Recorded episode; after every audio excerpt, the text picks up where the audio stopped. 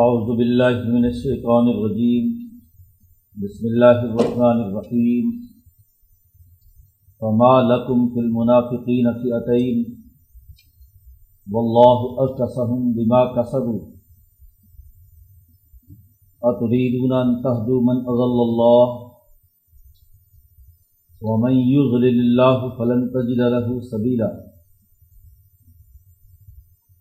ودو لو تک فرون کما کفرو فتکون سواء فلا تتخذوا منه اولیاء حتى يهاجروا في سبيل الله فإن تولوا فخذوهم وقتلوهم حيث وجدتموهم ولا تتخذوا منهم وليا ولا نصيرا. الدین یسلون قوم بینکم و بینہم میساکن او جاؤکم حسرت صدورہم ان یقاتلوکم او یقاتل قومہم ولو شاء اللہ لسلطہم علیکم فلقاتلوکم فین اعتزلوکم فلم یقاتلوکم والقو الیکم السلام فما جعل اللہ لکم علیہم سبیلا. ستجدون آخرین یریدون یمنوکم و یمن قومہم. کلما ردو الفتنتی ارک صوفیہ فعلم یا تزلوکم و یلقو علیکم السلم و یقف ایدیہم فخضوہم وقت الوحم حیث ثقفت موہم و الاکم جالنا لکم علیہم سلطانم مبینہ صدق اللہ العظیم۔ مدینہ منورہ میں جب حضور صلی اللہ علیہ وسلم نے ریاست کی تشکیل کی تو حکومت سے مفادات اٹھانے کے لیے بہت سے لوگ بظاہر مسلمان بن گئے۔ نفاق سے۔ ایک تو وہ لوگ ہیں کہ جنہوں نے بظاہر ایمان قبول کر لیا۔ کچھ لوگ ایسے تھے کہ ایمان تو قبول نہیں کیا، باقاعدہ مسلمان جماعت کا حصہ تو نہیں بنے۔ لیکن مفادات اٹھانے کے لیے مسلمانوں کے ساتھ میل جول، ان کے ساتھ اٹھنا بیٹھنا تعلقات استوار رکھے۔ کیونکہ آپ کی آمد سے پہلے تمام قبائل اپنی اپنی گروہیتوں اور پارٹیوں کے ساتھ وابستہ تھے۔ تو یہودیوں میں سے یا اوس اور خزرج میں سے کچھ ایسے افراد بھی تھے کہ نہ باقاعدہ طور پر اسلام قبول کر کے مسلمانوں کی اجتماعیت میں شریک ہوئے۔ اور نہ ہی اس بات کا اعلان کیا کہ ہم دوسری کفر کی پارٹی میں یہودی یا عیسائیوں میں وہ زو وجہین، دو چہرے والے دوگلے تھے۔ ادھر جاتے تو ان کے ساتھ کہ جی ہم قوم کی وجہ سے، نسل کی وجہ سے، برادری کی وجہ سے یا پرانے تعلقات کی وجہ سے۔ اور ادھر مسلمانوں کے پاس آتے تو یہاں بھی پرانے تعلقات کے نام پر ان کے ساتھ اٹھتے بیٹھتے۔ مقصد یہ تھا کہ آپ صلی اللہ علیہ وسلم کی حکومت سے کوئی مفادات اٹھائے جائیں۔ نرم پہلو کی وجہ سے اگر مسلمان فوج کسی وقت ان کافروں کے اوپر حملہ آور ہو، تو کم از کم ہماری جان بچ جائے کہ ہم تو ان کے ساتھ اٹھتے بیٹھتے تھے۔ تو ایسے لوگ منافق لغوی جسے کہا جاتا ہے۔ لغوی طور پر منافق یعنی دو چہرے والے دوگلے یہاں جن منافقین کا تذکرہ کیا جا رہا ہے، لفظ منافق استعمال کیا ہے۔ آگے پورے رقوع میں جو احکامات بیان کیے گئے ہیں، اس کے سیاق و سباق سے یہ بات معلوم ہوتی ہے کہ یہاں اس سے مراد وہ لوگ نہیں ہیں جو باقاعدہ اسلام میں داخل ہو کر پھر منافقت کرتے تھے، جیسے عبداللہ ابن ابئی وغیرہ۔ یہ لوگ اصل میں کیا ہیں؟ امام شاہ ولی اللہ دہلوی فرماتے ہیں یہاں کہ یہ لوگ دراصل لغوی منافق ہیں۔ یعنی منافقت دوغلا پن ہے۔ کیونکہ اسلام قبول کر لینے کے حوالے سے جتنے لوگ مسلمان ہو چکے تھے، ان کی جو منافقت تھی وہ چھپی ہوئی تھی۔ اور ان کو قتل کرنے کا حکم نبی اکرم صلی اللہ علیہ وسلم نے نہیں دیا۔ دوسری آیات اور احادیث میں موجود ہے۔ صحابہ نے بسا اوقات پوچھا حضور سے کہ یہ جب اتنی منافقت، خاص طور پر عبداللہ ابن ابئی کر رہا تھا، اب جہاد کے لشکر میں بھی ساتھ جاتا ہے۔ اور پھر ساتھ ہی کیا ہے؟ جیسے صورت منافقون میں ہے۔ اور وہاں حضور صلی اللہ علیہ وسلم کے خلاف باتیں بھی کرتا ہے، اندر اندر لوگوں کو اکساتا بھی ہے۔ حضرت عائشہ صدیقہ پر جھوٹے الزامات بھی لگائے گئے۔ تو سب مسلمانوں نے کہا کہ یہ پکا منافق ہے، اس کے ساتھ معاملہ کرنا چاہیے۔ اس کو جیسا کہ اس آیت میں کہا گیا ہے، یہاں اس رقوع میں کہ ان کو پکڑو اور قتل کر دو۔ تو حضور نے فرمایا کہ نہیں، اس کا سیاسی نقصان یہ ہے کہ اگر ان کو قتل کیا تو دنیا بھر میں یہ پراپگنڈا کیا جائے گا کہ محمد صلی اللہ علیہ وسلم اپنی پارٹی میں سے جس آدمی سے راضی نہیں ہوتے اسے منافق بنا کر قتل کر دیتے ہیں۔ جماعت کے سربراہ پر الزام آتا ہے کہ بھائی جس ورکر سے وہ راضی نہیں ہے، کوئی ان کو پسندیدگی نہیں ہے، تو اس کو کیا ہے؟ جماعت میں بدنام کر کے اس کو ختم کرا دیتے ہیں۔ تو یہ بات درست نہیں ہے۔ جو بظاہر اسلام قبول کر چکے ہیں، نفاق ان کے اندر موجود تھا، لیکن ان سے کتال کی اجازت یا قتل کرنے کی اجازت نہیں تھی۔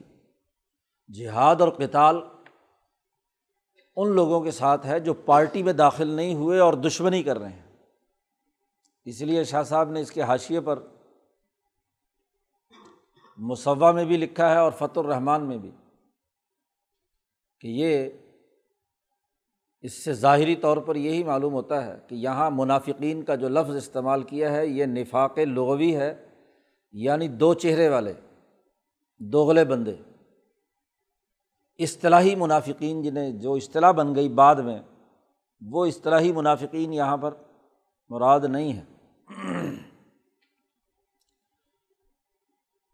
قرآن حکیم نے یہاں مسلمانوں سے کہا ہے، جو سچی مسلمان جماعت ڈسپلن رکھنے والی، اس سے کہا ہے۔ اب ہوا کیا کہ یہ ایسے لوگ جو ادھر بھی تعلق رکھتے تھے، ادھر بھی تعلق رکھتے تھے۔ ان کے بارے میں خود مسلمانوں میں دو گروہ بن گئے۔ دو جماعتیں بن گئی کچھ کہتے تھے کہ نہیں، ان کو ابھی موقع دینا چاہیے، ہو سکتا ہے، یہ ہمارے ساتھ میل جول اٹھتے بیٹھتے ہیں۔ تو شاید یہ کیا ہے؟ ایمان قبول کر لیں، ان کو کچھ نہیں کہنا چاہیے۔ دوسرے لوگ کہتے تھے کہ نہیں، ان کا کفر اب کھل کر سامنے آ چکا ہے۔ یہ دشمن کے جاسوس ہیں۔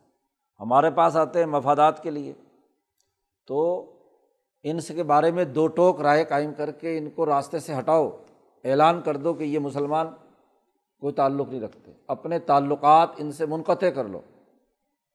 خاص طور پر جب صف بندی ہو چکی ہے غزبۂ عہد کے موقع پر، پھر بنو نذیر کے موقع پر جگ، جنگوں میں تو اب دو ٹوک فیصلہ کرو۔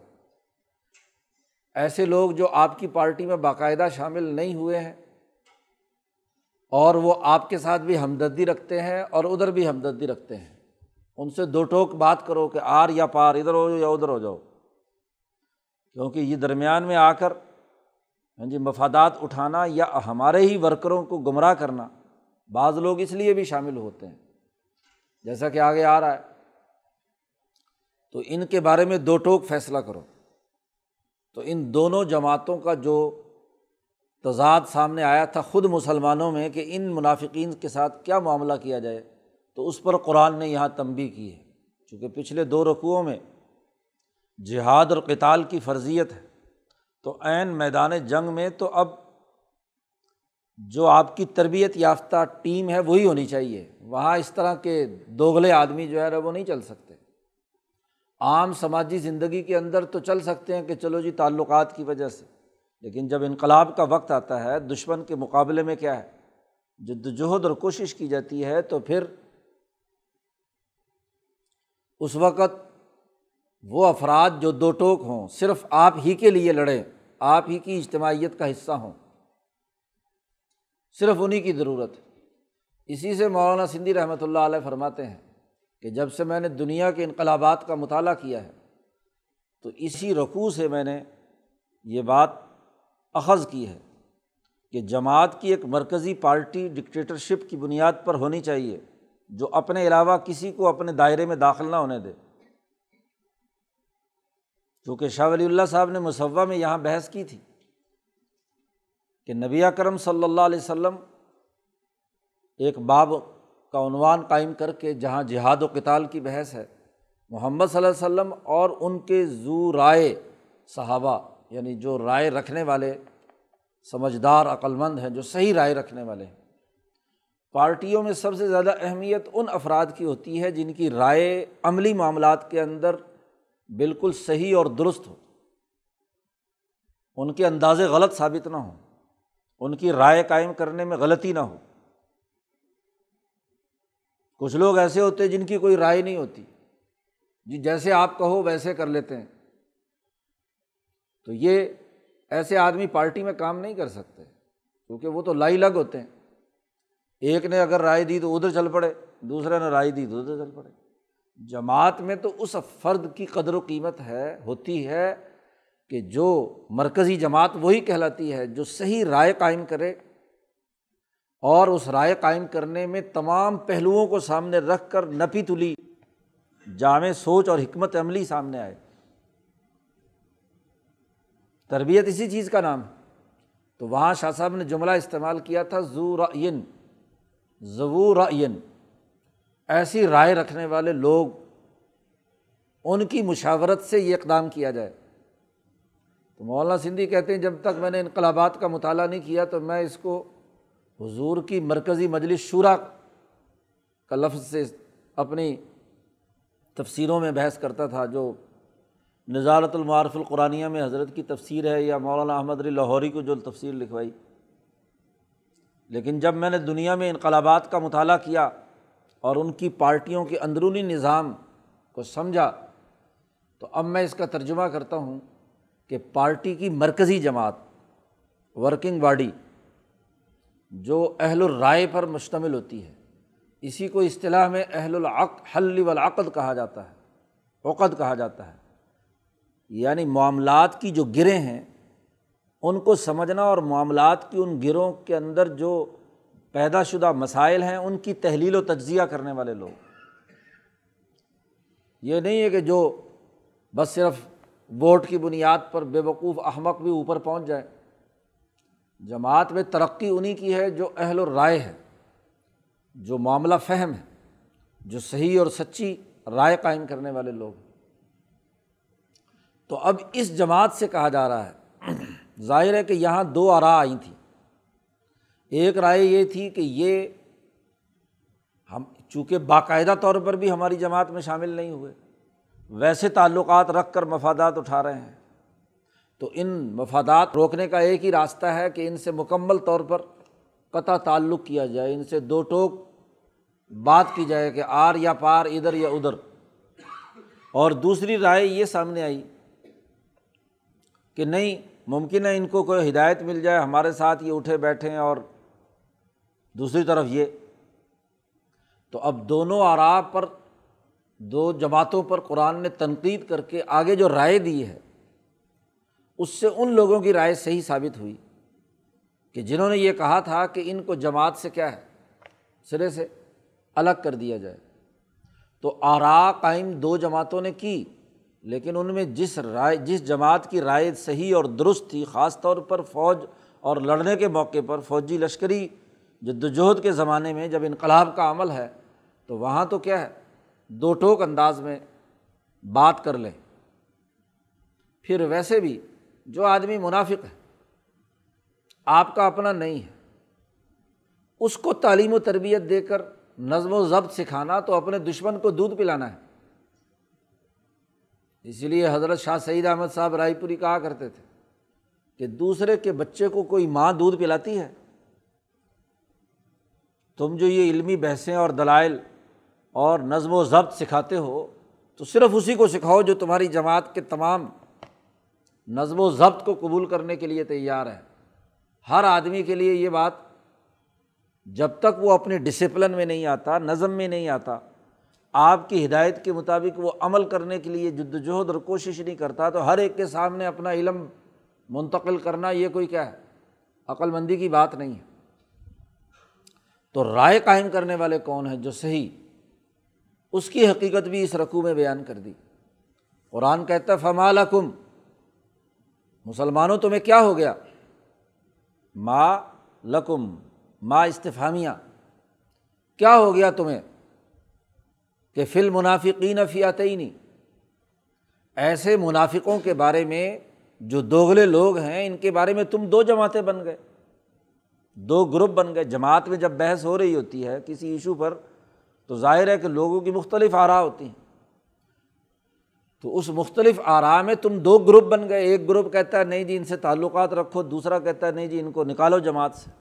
یہ جماعت کے لیے نقصان دہ و اللہ اور کسم بیما کسب حالانکہ اللہ نے ان کو الٹ دیا ہے، ان کے اپنے کرتوتوں کی وجہ سے۔ اتنا عرصہ ہو گیا اس کے باوجود یہ مسلمان جماعت میں شامل نہیں ہو رہے تو کوئی نہ کوئی تو انہوں نے بد عملی کی ہے۔ یہی بہت بڑی بد عملی ہے کہ پورا انقلابی نظریہ ان پر واضح ہو گیا۔ مسلمانوں میں رہن سہن ہے، مسلمانوں کے اخلاق دیکھ لیے۔ اس کے باوجود بھی وہ آپ کی پارٹی کا حصہ باقاعدہ نہیں بن رہے۔ تو اس سے بڑی خرابی اور کیا ہوگی؟ انہوں نے جو کام کیے ہیں بیما کسب ان کے اعمال جو ہیں، اس کے نتیجے میں اللہ نے ان کو الٹ دیا ہے بالکل، ان کی سوچ الٹی ہو گئی، ان کے دماغ الٹے ہیں، ان کی عمل الٹا ہو چکا ہے۔ اور کسم اتریدون انتہدمن اضل اللہ؟ کیا تم یہ چاہتے ہو کہ تم ان لوگوں کو ہدایت پر لاؤ جن کو اللہ گمراہ کر چکا ہے؟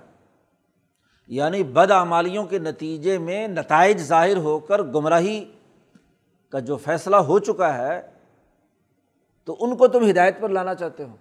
یہ کبھی ہدایت پر آنے والے نہیں ہیں۔ کیونکہ جو بدعمالیاں یہ کر چکے ہیں، محمد صلی اللہ علیہ وسلم یہاں آئے، انہوں نے بہترین ریاست قائم کی، ان کے لیے امن و امان کا نظام بنایا، بلا تفریق، رنگ، نسل، مذہب۔ عملی چیزیں بھی سامنے آ چکی۔ اس کے باوجود بھی آ کر اس بات کو قبول کرنے کے لیے تیار نہیں ہے، تو اس سے بڑی بد عملی اور اس بد عملی کی اس سے بڑی سزا اور کیا ہو سکتی ہے کہ گمراہ ہے؟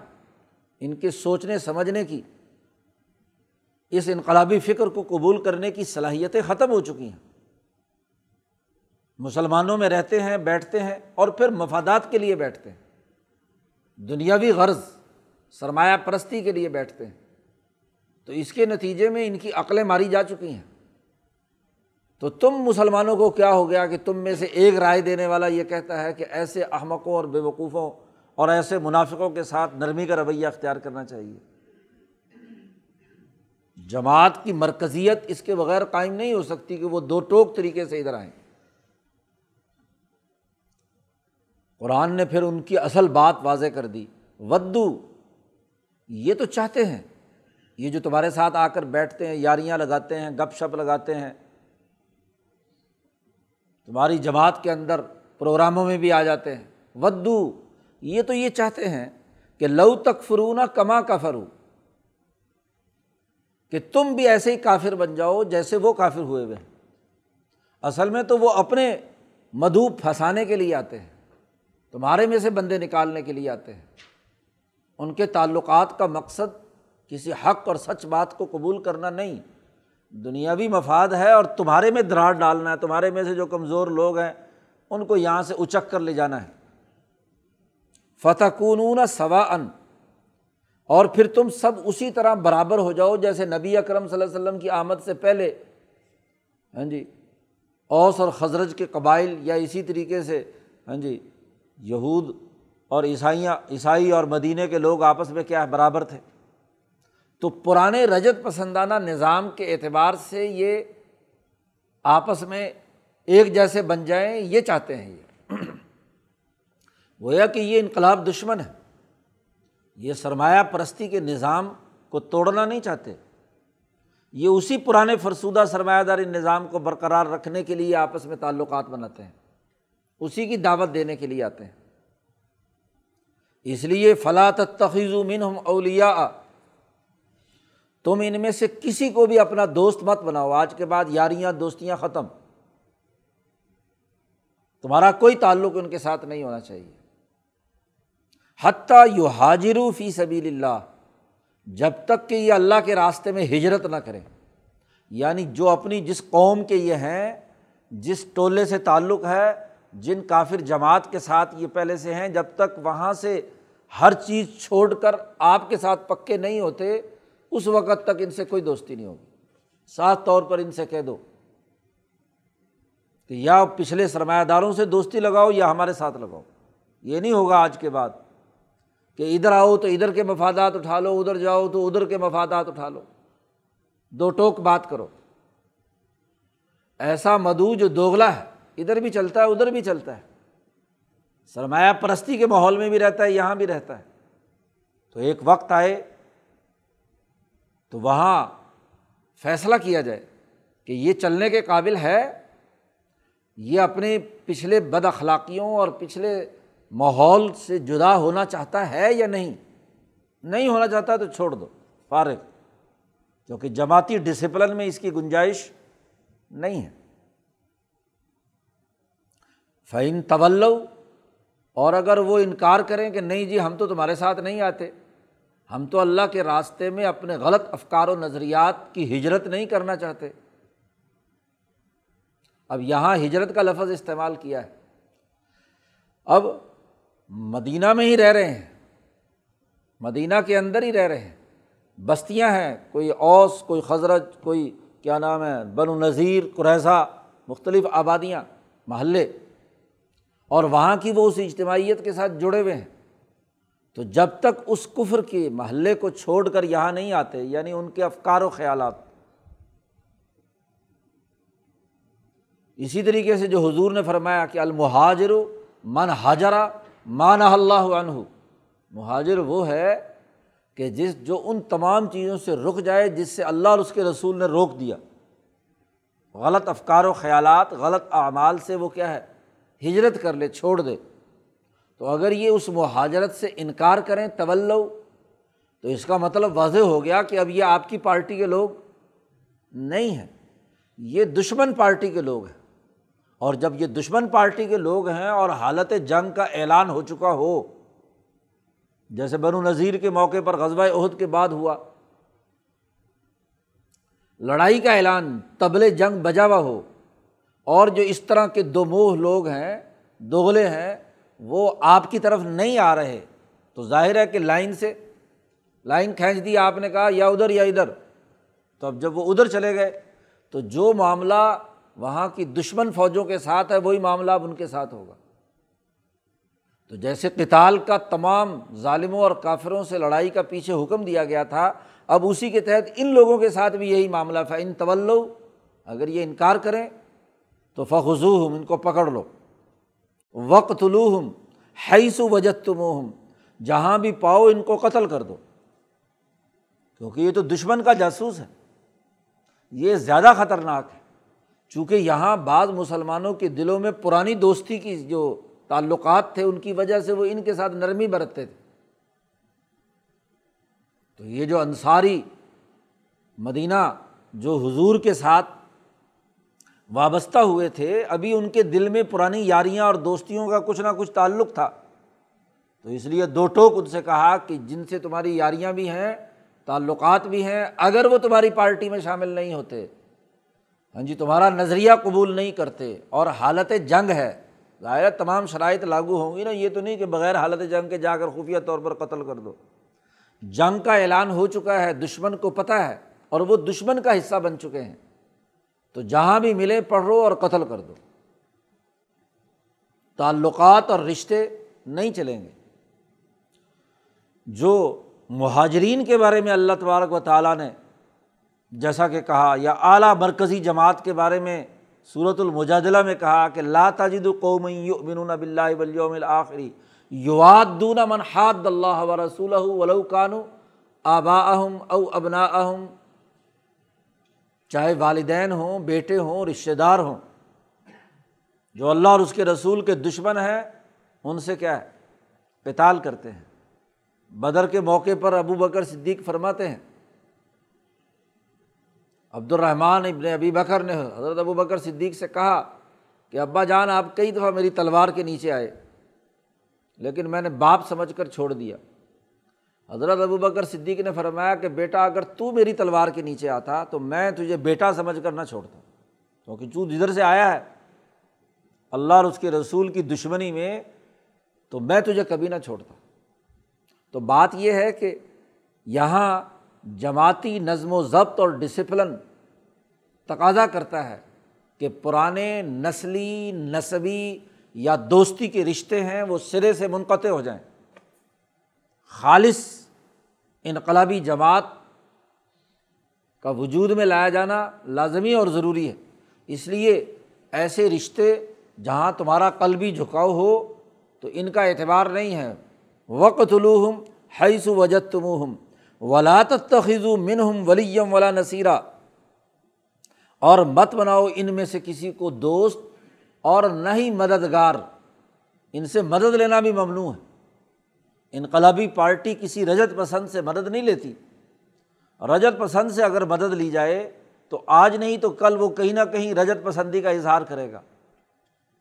اپنے کسی نہ کسی عمل سے جماعت کی اجتماعیت کو نقصان پہنچائے گا۔ اس لیے ان کے ساتھ کوئی دوستی بھی نہیں لگانی اور اپنے کام میں ان سے مدد بھی نہیں لینی۔ اپنا کام خود کرو، اپنی اجتماعیت سے کرو، اپنے فنڈ سے کرو اپنی پیسوں سے کرو۔ ان سے نہ کوئی مالی مدد لینی ہے، نہ کوئی جسمانی مدد لینی ہے۔ یہی انقلابی جماعت کی خصوصیت ہے۔ مولانا سندھی کہتے ہیں، انقلابی جماعتوں کے لیے یہ رکھو انقلابی جماعت کی حیت ترکیبیہ کے لیے بڑی واضح اور دو ٹوک ہدایات دیتا ہے۔ ہاں کافر ہے، لیکن اگر ان کا ان کے ساتھ آپ کا پہلے سے کوئی معاہدہ ہوا ہوا ہے کوئی میساک ہوا ہے، عہد ہوا ہوا ہے، تو معاہد کافر کے ساتھ کوئی لڑائی نہیں ہوگی۔ جو حربی ہے یعنی آپ کے خلاف جو جنگی اقدامات کر رہا ہے، جس کے ساتھ کوئی نہ تو صلاح ہے، اور نہ ہی وہ آپ کی پارٹی میں شامل ہوا ہے، اس کے لیے تو یہ حکم ہے کہ جہاں چاہو پکڑو، قتل کر دو۔ وقت الوحم حیث وجت تم اللہ کا استثنا کیا اللہ دینہ اللہ استثنا کے لیے آتا ہے۔ ان لوگوں کا معاملہ نہیں ہے، مگر وہ لوگ۔ اللہ دینہ یسلون علاقوم بین کم و بین میساکن ایسے لوگ جنہوں نے ایک ایسی قوم کے ساتھ اپنا تعلق بنایا ہوا ہے، یا اس قوم میں سے ہیں، یا اس قوم سے ان کا معاہدہ ہے، جن سے آپ کا پہلے سے معاہدہ ہے۔ میساک مدینہ آپ نے کیا وہ ہے؟ تو جن جن لوگوں سے میساک کیا وہ ہے، اس میساک میں یہ بات طے ہے کہ ایک دوسرے پر کوئی نقصان نہیں پہنچائیں گے۔ اور اس میساک میں یہ طے ہے کہ وہ تمام لوگ نبی اکرم صلی اللہ علیہ وسلم کی جماعت اور آپ کی حکومت کو، آپ کی فوجی طاقت کو کے مقابلے پر نہیں آئیں گے۔ بلکہ اس مدینے کی ریاست کے دشمنوں کے ساتھ اگر ضرورت پڑے گی تو وہ کیا ہے؟ اس حوالے سے ساتھ دیں گے کہ ان کی حمایت نہیں کریں گے۔ تو جو میساک کی شرائط ہیں، ان میساک کرنے والوں کے ساتھ کوئی فرد جڑ گیا۔ پہلے آپ کی طرف بھی تھا، ادھر بھی تھا، ادھر بھی تھا، لیکن اگر ان کے ساتھ کوئی معاہدہ ہو گیا تو اس صلاح کی وجہ سے، اس میساک کی وجہ سے ان کے ساتھ قتل کا یا ان کو مارنے کا حکم نہیں ہے۔ یہ تو طے شدہ ہے کہ وہ آپ کا مخالف پارٹی ہے۔ تو جس درجے میں میساک ہے، اس میساک کی شرائط کے مطابق آپ ان کے ساتھ ویسا ہی معاملہ کریں گے۔ اور میساک دو الگ الگ جماعتوں میں ہوتا ہے۔ تو نظریے اور فکر کے اعتبار سے وہ دوسری جماعت جن شرائط کے تحت میساک ہوا ہوا ہے تو ٹھیک ہے، سیاسی طور پر اب ان کا قتل نہیں ہوگا۔ اللہ دینہ یسلون جو ملاپ رکھتے ہیں ایک ایسی قوم سے کہ بین کم و بین ہم می ساکن تمہارے درمیان اور ان کے درمیان ایک میساک ہے، معاہدہ ہوا ہوا ہے۔ ان لوگوں کو بھی قتل نہیں کیا جائے گا۔ او جا کم حاصرت صدور ہم این یو قاتل کم او یو قاتل قوم اس کی قوم اور تمہارے درمیان لڑائی ہو رہی تھی۔ اور وہ لوگ ایسے ہیں جو ادھر بھی آتے تھے اور ادھر بھی آتے تھے، جاتے تھے، لیکن جنگ سے اکتا گئے ہیں۔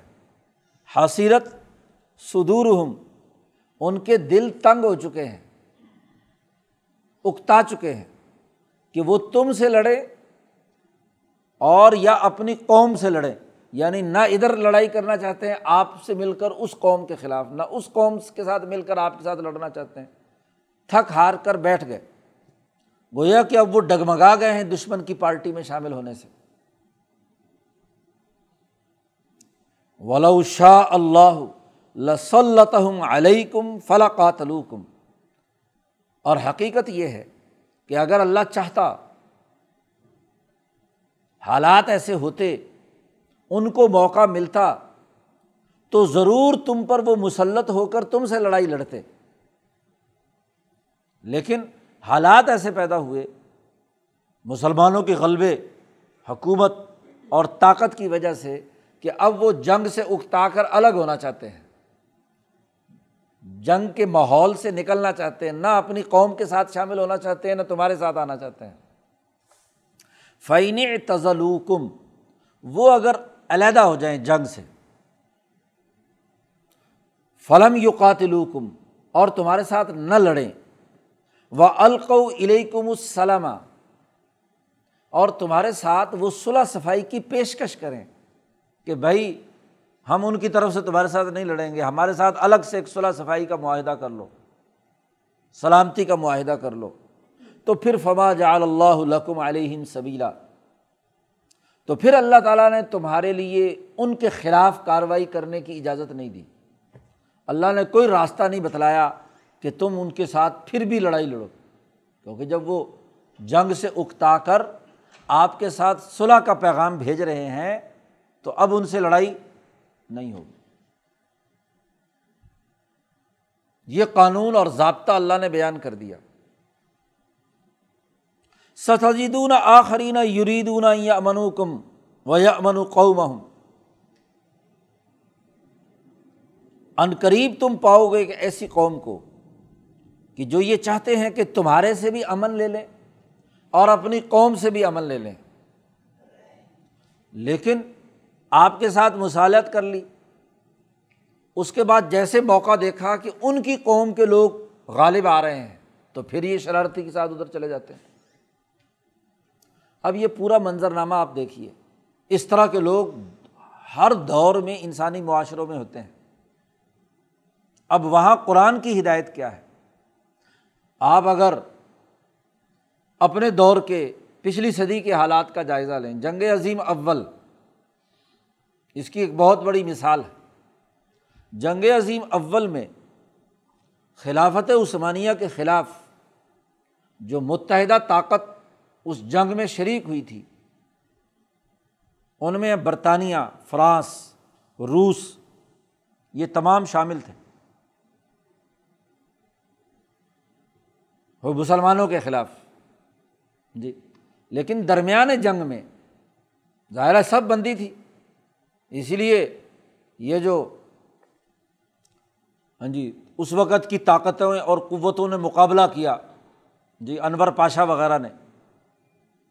مصطفیٰ کمال عطا ترک نے یہ جو وسطی ایشیا میں ان تمام عیسائیوں کا جو جنگ کر کے حملہ آور ہو کر پوری اس ہاں جی بہت بڑی جنگ مسلط کرنا چاہتے تھے گیلی پولی کا میدان، جس میں تمام عیسائی طاقتوں کو جمع کر کے ان تمام نے مسلمانوں کے خلاف ایک پورا محاذ گرم کیا تھا۔ وہاں مصطفیٰ کمال عطا ترک کی حکمت عملی اور ترکوں کی حکمت عملی کے نتیجے میں لاکھوں عیسائیوں کا خاتمہ ہوا آرمینیا میں۔ اور اس کے بعد پھر کیا ہے؟ جنگ میں ان کو بہت بڑا نقصان اٹھانا پڑا، جس کا آج یورپ بڑا پرپگنڈا کرتا ہے کہ مسلمان بڑے شفاق ہوتے ہیں۔ لیکن جنگ کے درمیان ہی روس میں انقلاب آ جاتا ہے۔ جی روس میں انقلاب آتا ہے اور انقلابی حکومت نے آتے ہی آل جنگ عظیم اول سے علیحدگی کا اعلان کر دیا۔ قوم ایک ہی قوم تھی یعنی عیسائی تھے، بادشاہت تھی، زار کی حکمرانی تھی، سرمایہ پرستی کا ماحول تھا۔ اب اس پوری متحدہ قوت میں سے ایک ملک علیحدہ ہو گیا۔ جنگ سے دستبردار ہو گیا، بلکہ الٹا یہ کام کیا اس نے۔ کہ خود برطانیہ اور فرانس نے جو خفیہ معاہدات کیے ہوئے تھے، انیس سو سولہ میں سائیکوٹ پائیکوٹ کا جو معاہدہ، جس میں ترکی کے حصے بکھرے کرنے کے لیے فرانس اور برطانیہ نے اپنے اپنے بندر بانٹ کی ہوئی تھی، تو اتحادی طاقت کی وجہ سے وہ معاہدہ روس کے زار کو بھی بھیجا گیا تھا۔ روسی حکومت کے پاس تھا، وہ اوپن کر دیا، دنیا میں شائع کر دیا۔ مسلمانوں کے خلاف لڑائی لڑنے سے انکار کر دیا روس نے۔ وہ القو علیکم السلامہ اور صلاح کی پیشکش بھی کر دی کہ جی ہم اس جنگ میں شریک نہیں ہیں۔ جنگ عظیم اول میں۔ برطانیہ اور فرانس، ہم نہ ادھر ہے نہ ادھر ہے حالانکہ اس سے پہلے وہی زار تھا۔ جس نے ہندوستان کی تحریک آزادی کا وہ مشن جو کابل سے مولانا سندھی نے بھیجا تھا۔ اس کو گرفتار کر کے برطانیہ کے حوالے کیا تھا، سونے کی پتری جس پر پوری معلومات لکھی ہوئی تھیں حضرت سندھی نے۔ لیکن جیسے ہی زار کی حکومت ختم ہوئی تو اس نے مسلمانوں کے ساتھ تعلقات بنانے شروع کیے صلاح کی پیشکش کی کہ بھائی ہم اس جنگ میں پیچھے ہیں، ہم نہ ہمارا نقصان آپ کریں گے، نہ ہم آپ کا نقصان کریں گے۔ القو علیکم السلام۔ تو ایسے ماحول میں فما جا اللہ علیہم سبیلا۔ اب تمہارے لیے نہیں کہ تم روس دشمنی پالو۔ لیکن عجیب بات ہے۔ قرآن کی اس آیت کے الرغم، وہ برطانیہ اور فرانس جو ترکی کے ٹکڑے کر کے شامل کر رہا ہے، اس کے خلاف تو کوئی مزاحمتی عمل نہیں ہے۔ اور روس کے خلاف پراپگنڈا ہو رہا ہے۔ ملحد ہے، دہریا ہے ہاں جی فلانا ہے، ڈھمکانا ہے، اس کے نظریات فلانے بن گئے، یہ بن گیا، وہ بن گئے۔ بھائی، یہاں سیاسی بات ہے۔ فعین تزلوکم اگر وہ تم سے جدا ہوں، فلم یوقاتلوکم تم سے لڑائی نہ لڑیں و القو علیکم السلام اور تم سے صلاح صفائی کا پیغام دیں، تو فما جا اللہ علیہ فما جا اللہ لکم علیہم سبیلا تو ان کے خلاف کارروائی کرنے کی تمہیں کوئی اجازت نہیں۔ یہ تینوں شرطیں وہاں پائی جا رہی ہیں۔ اعتزل، جنگ عظیم اول سے علیحدگی اختیار کی، روس نے۔ لم یو قاتلوکم تم سے لڑائی نہ کرنے کا اعلان کیا، کہ ہم اس جنگ میں شامل نہیں ہے وہ القولیکم السلم، اور صلاح کا پیغام دیا کہ ہم الگ کھڑے ہیں کافری، آپ کی پارٹی میں شامل نہیں ہوئے۔ اپنی یہودیت یا عیسائیت یا مذہبیت یا نسلی بنیاد پر یورپین نسلیں ہی ہیں۔ یورپ کا حصہ ہے نا، رشین نسل۔ لیکن یہ تین شرطیں پائی گئیں تو اب ان سے لڑائی نہیں ہے، ان سے دشمنی نہیں ہے۔ اور قرآن نے یہ بھی کہہ دیا کہ آگے چل کر ہو سکتا ہے، ستجدون آخرینہ ان قریب تم پاؤ گے کہ یریدون یا منو کم کہ ممکن ہے انہوں نے تم سے بھی امن لے لیا۔ اور بھیا امن و قوم ہوں اور جو تمہارے مقابلے پہ قوم برطانیہ اور فرانس ہے، اس سے بھی کیا ہے؟ امن حاصل کر لیا کہ بھائی ہم جنگ میں شریک ہی نہیں ہے ہم تمہارے ساتھ کوئی تعلق نہیں رکھیں نہ ادھر نہ ادھر، جنگ سے اکتا گئے۔ پیچھے اکتانے کا ذکر کیا نا حاصرت سدور ہوں ان کے دل اکتا گئے کہ این یوقاتلو کم کہ تمہارے سے لڑیں یا اپنی قوم سے لڑیں۔ یا تو ترکوں کے ساتھ شامل ہو کر ان سے لڑتے۔ یا ان کے ساتھ شامل ہو کر ادھر لڑتے، تو دونوں طرف سے انہوں نے کہا کہ نہ ہم ادھر ہیں، نہ ادھر ہیں۔ تیسری اپنی شناخت پیدا کی اور اپنی صلاح کا پیغام بھیجا۔ قرآن حکیم کہتا ہے، ممکن ہے کہ کل کلا کو اپنی قوم کو غالب ہوتا دیکھیں یہ۔ کلما ردو الفتن تھی جب بھی یہ فتنے کی طرف لوٹائے جائیں تو ار کی صوفیہ ممکن ہے یہ الٹ کر ادھر چلے جائیں۔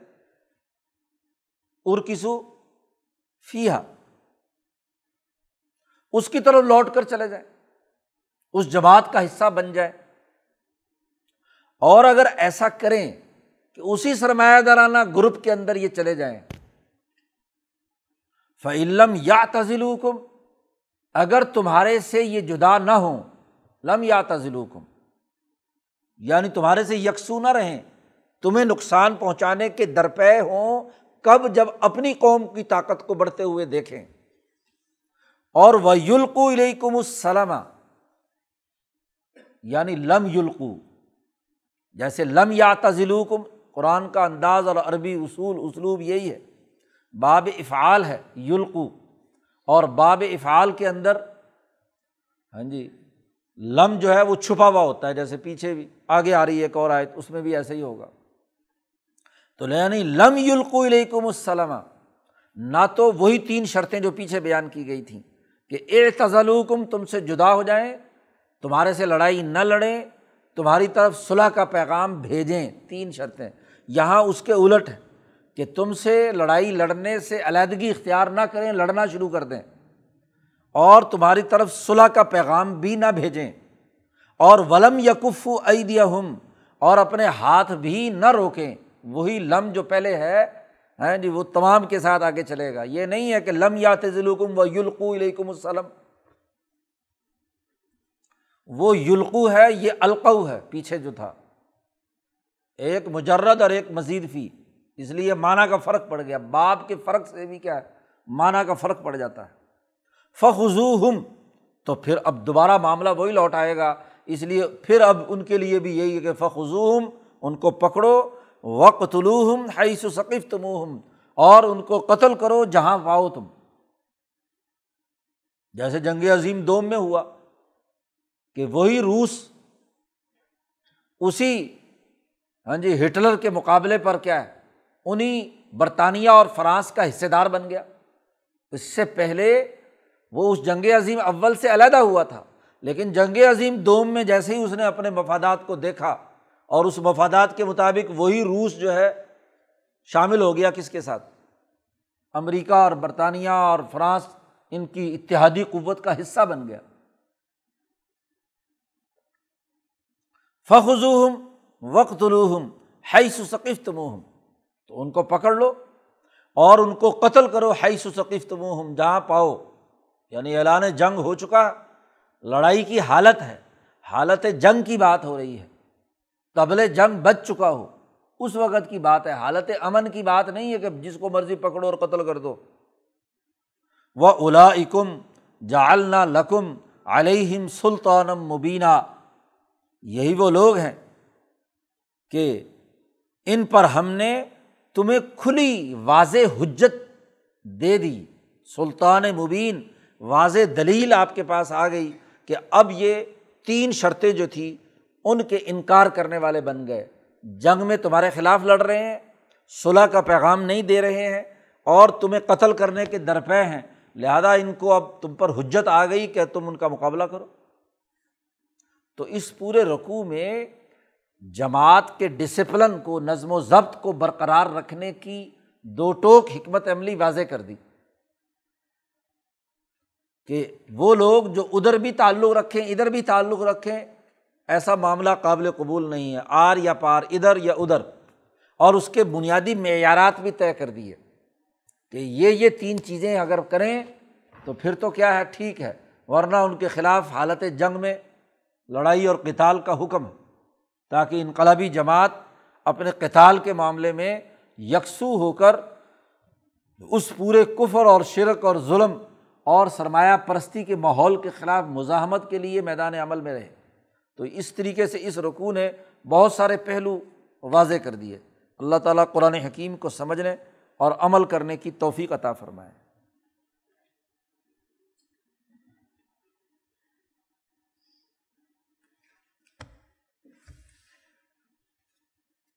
اللہ